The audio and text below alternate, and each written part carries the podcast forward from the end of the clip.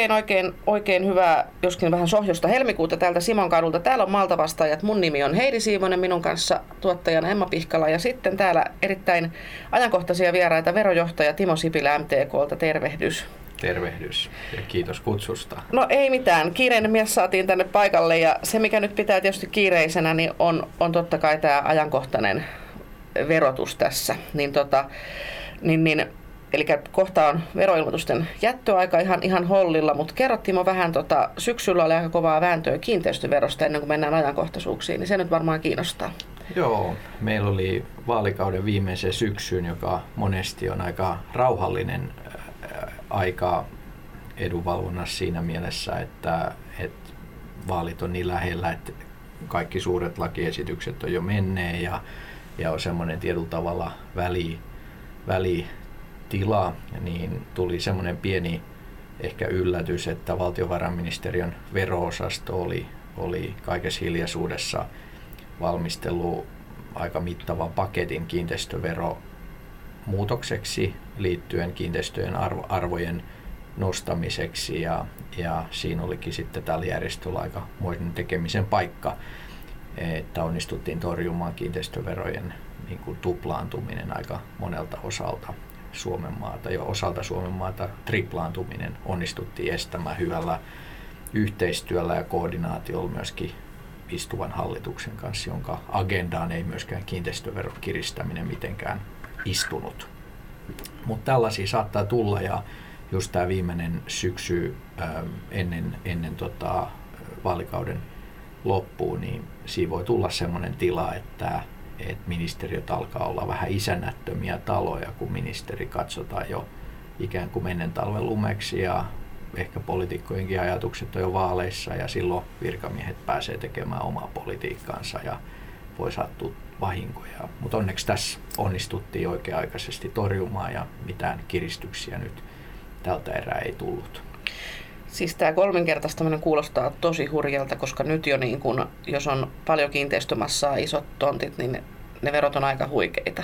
Joo, kyllä ja siinä tavallaan niin kuin ajatuksena oli niin kuin se ehkä, ehkä vähän epäselvääkin, mitä kaikkea se olisi niin kuin aiheuttanut, mutta kiinteistöjen rakennusten arvon arvoperusteen muuttaminen käypä arvopohjaiseksi jotenkin. Nykyään se on laskennallinen ja ja se myös se esitys avasi mahdollisuuden laajentaa kiinteistöveroa myöskin rakennuksiin, jotka tällä hetkellä ehkä ei ole kiinteistöverotuksen piirissä niin kuin ollenkaan. Et, että, että se oli aika, ei pelkästään tekninen, vaan hyvin sisällöllinen kiristysesitys. Ja sehän olisi kapsahtanut moneen muuhunkin kuin maatalousyrittäjään. Kyllä, olisi koskenut kaikki suomalaisia, joilla on kiinteistö ja omistuksessa tai rakennuksia kiinteistöillä ja myöskin asunto-osake osakkeen omistajille niin välillisesti asunto-osakkeen vastikkeen äh, hinnan noustessa. Hmm. Aikamoisia uhkakuvia maalailtu, mutta tota, syksy on mennyt tämmöisissä merkeissä ilmeisesti muun muassa. No erittäin työteliäissä merkeissä. Tietysti sitten vaaleihin niin kuin valmistaudutaan etujärjestössäkin, että tehdään, tehdään niin kuin ajatuksia, mitä vaalikamppailussa voi tulla ö, esille keskeisiksi teemoiksi ja myöskin sitten koitetaan prepata potentiaalisia potentiaalisia tulevia kansanedustajia, että mitkä jutut meille on niin kuin tärkeitä. Tätä perus, perusloppausta, perusedunvalvontatyötä. Okei. Okay. Mutta tota, kuitenkin tässä nyt kevät sillä lailla etenee, että ö, veroilmoituksetkin on syytä, syytä jättää, niin, niin tota, se on aika semmoista tietysti yrittäjälle perustyötä näiden verojen ja näiden ilmoitusten tekeminen ja myöskin tota, MTK joka vuosi siihen sitten ohjeistaa ja opastaa, mutta onko siellä jotain nyt Timo Sipilä sellaista, mitä nimenomaan niin kuin haluaisit nostaa tai huomioida tässä nyt kun papereita täytellään ja jätetään? No, no ehkä kaikkein tärkein on, on, on näistä jättöajoista tämä energiaveron palautuksen jättöaika, joka on ähm, nyt tänäkin vuonna niin helmikuun viimeinen päivä. Äh, paperit täytyy olla energiaveron palautuksen osalta silloin verottajalla ja kuten kaikki tiedämme, niin, niin postinkin kulkeminen ei nykyään ehkä ole ihan niin selkeää, että tästä täytyy olla tosi tarkan, tarkkana, että ne, ne palautushakemukset on määräajassa verohallinnon ö, käytössä. Ö, myös erityinen huomio tähän energiaveron palautukseen siksi, että veroilmoituksen myöhästymisestä selviää sanktiolla, mutta energiaveron palautuksen myöhästymisestä niin, niin menettää sen koko pääoman, eli siinä on se määräaika ihan absoluuttinen. Ja sitten voi sanoa vielä näin, että erityisen tärkeää on muistaa se tänä vuonna, koska vuodelta 2018 tehtävään energiaveron palautukseen vaikuttaa kriisipaketti, jonka hallitus päätti, Sipilän hallitus päätti viime, viime tota, syksynä. 20 miljoonaa euroa ekstra rahaa on jaossa nyt energiaveron palautus polttoöljyn tuota, veron palautuksen yhteydessä ja sen takia tavallaan siellä on meillä enemmän rahaa kiinni kuin normaalina vuonna. Et et haluan muistuttaa tästä, että kukaan ei, ei tuota määräaikaa aikaa tuota ylitä. Ja se 20 miljoonaa on nimenomaan maatalouden kriisitukea, että se ei ole mikään yleinen yrittäjien kriisituki. Että se, se oli tämä kuivuus. Se on tämä kuivuuspaketti, joo, joo kyllä, kyllä. Mm. Eli se on nyt helmikuun loppuun mennessä ja niin, että, että silloin helmikuun vikana päivänä sitä ei viedä postilaatikkoon, vaan silloin se on jo siellä verottaja. Juuri näin, juuri näin. Ja ja vielä voisi sanoa tuosta energiaveron palautuksessa semmoisen yksityiskohdan, joka monesti meidän, meidän tuota, meiltä unohtuu, kun verotuksessa yleensä toimitaan täysin kuittien perusteella, niin energiaveron palautus on poikkeus pääsäännöstä, että se tehdään käytetyn energian, käytetyn polttoöljyn perusteella, eikä niiden kuittien perusteella. Eli Erityisesti nyt on hyvä huomata, että jos vuonna 2018 jostain syystä niin tilinpäätösostoina tai muuten niin energiaveroa ei ole ostettu, että se on ostettu silloin vuonna 2017 ennen vuoden vaihdetta, niin vaikka ostoa ei olisi vuonna 2018, niin silti se maanviljelijä varmuudella ja uskottavasti on käyttänyt sitä polttoöljyä siellä omassa maataloudessaan. Hmm, tämmöinen kuriositeetti vielä. Joo. Joo. Tota, miten hei tota, yrittäjävähennys, tarviiko siihen niin kuin jotakin huomioida sen, sen suhteen, kun tekee veroilmoitusta? Joo. Yrittäjävähennyskysymyksesi on erittäin hyvä, koska sitä on kysytty paljon näissä meidän verotilaisuuksissa. MTKllahan on ollut yhdessä MTK-liittojen kanssa niin 23 verotilaisuutta, jos on tainnut olla melkein 1500 ihmistä. Niin tämä on ollut yksi teema, että pitääkö yrittäjävähennys vaatia. Vastaus on, että viran puolesta verottaja sen tekee ennen kuin meidän tulomaataloudessa jaetaan, jaetaan ansio- ja pääomatuloosuuteen. Eli, eli se on viran puolesta tehtävä vähennys maatalouden ja metsätalouden tuloista, sekä jos on jotain muuta yritystuloa, niin niistä. Ei mm. tarvitse reagoida, että se tulee niin kuin Manulle illallinen tai Saulille illallinen. Joo, mä täytyy päivittää näitä sanalaskuja. Joo, eli, mutta se on semmoinen, mikä tota, tavallaan hoituu, vaikka itse ei Joo. hoidakaan. Ei, yes.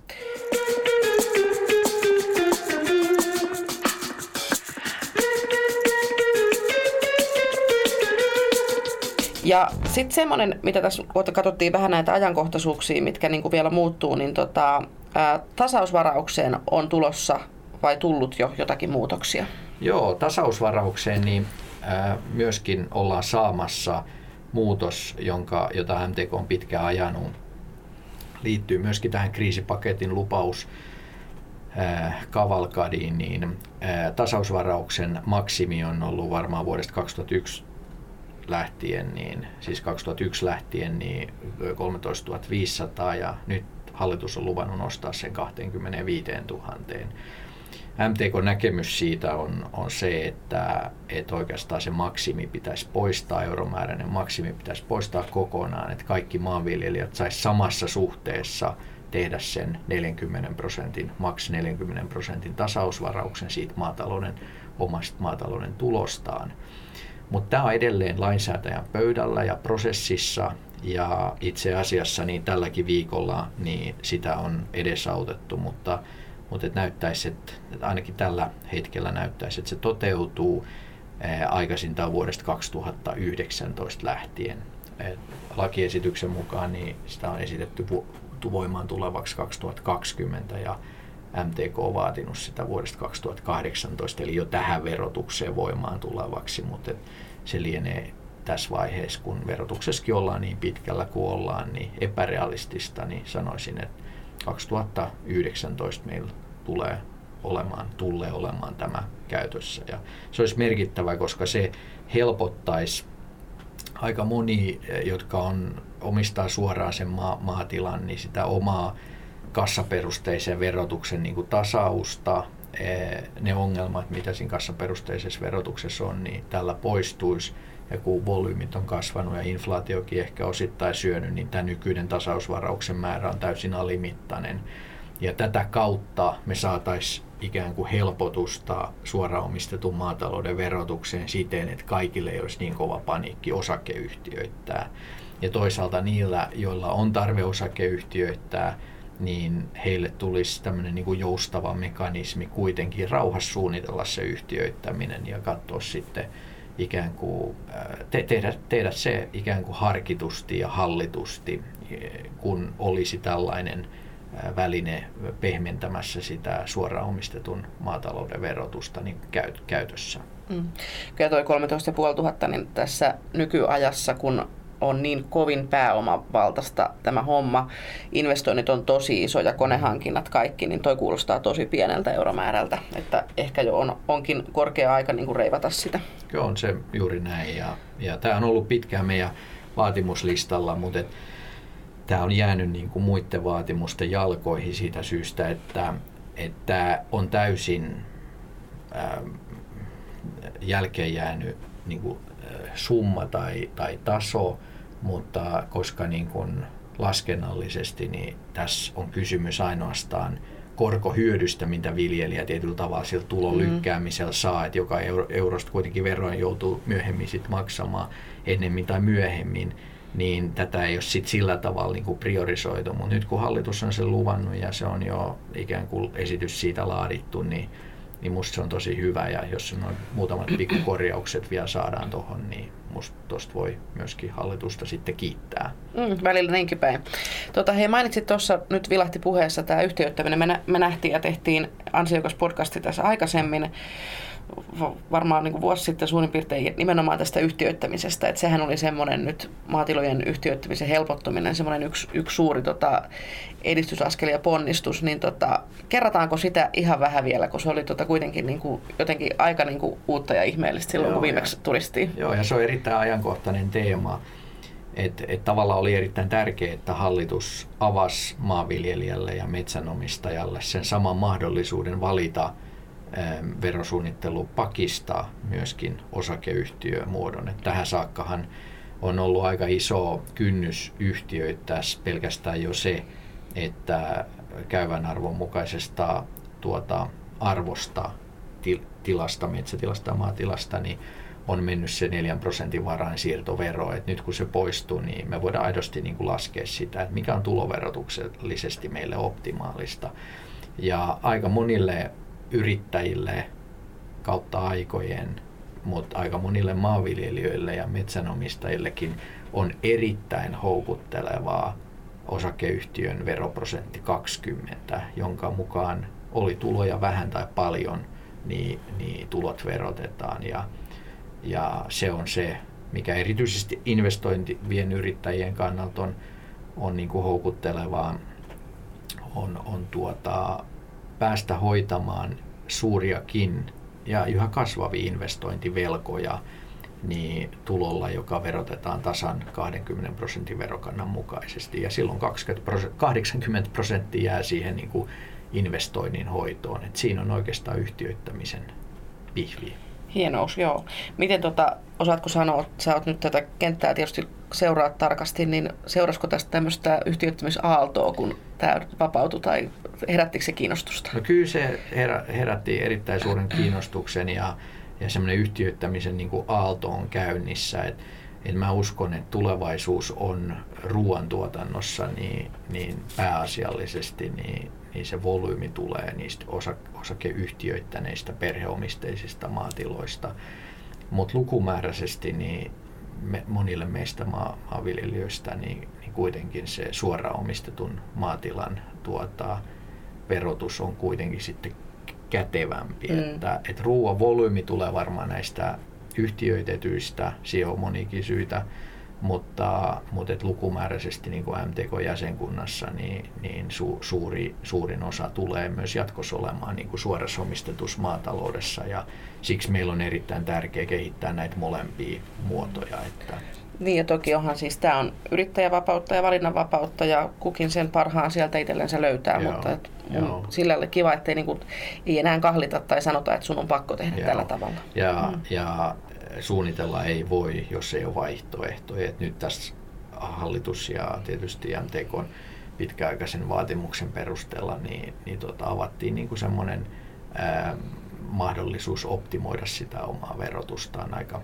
aika hyvin. Et se oli, se oli musta niinku tavallaan tulevaisuuteen suuntautuva maatalouden niinku rakennekehitykseenkin niin, niin tuota vastaava, vastaava teko. Et siinä mielessä se oli strategisesti suuri saavutus et, ja olemme siitä kyllä tyytyväisiä. No, siitä sieltä, sieltä ollakin.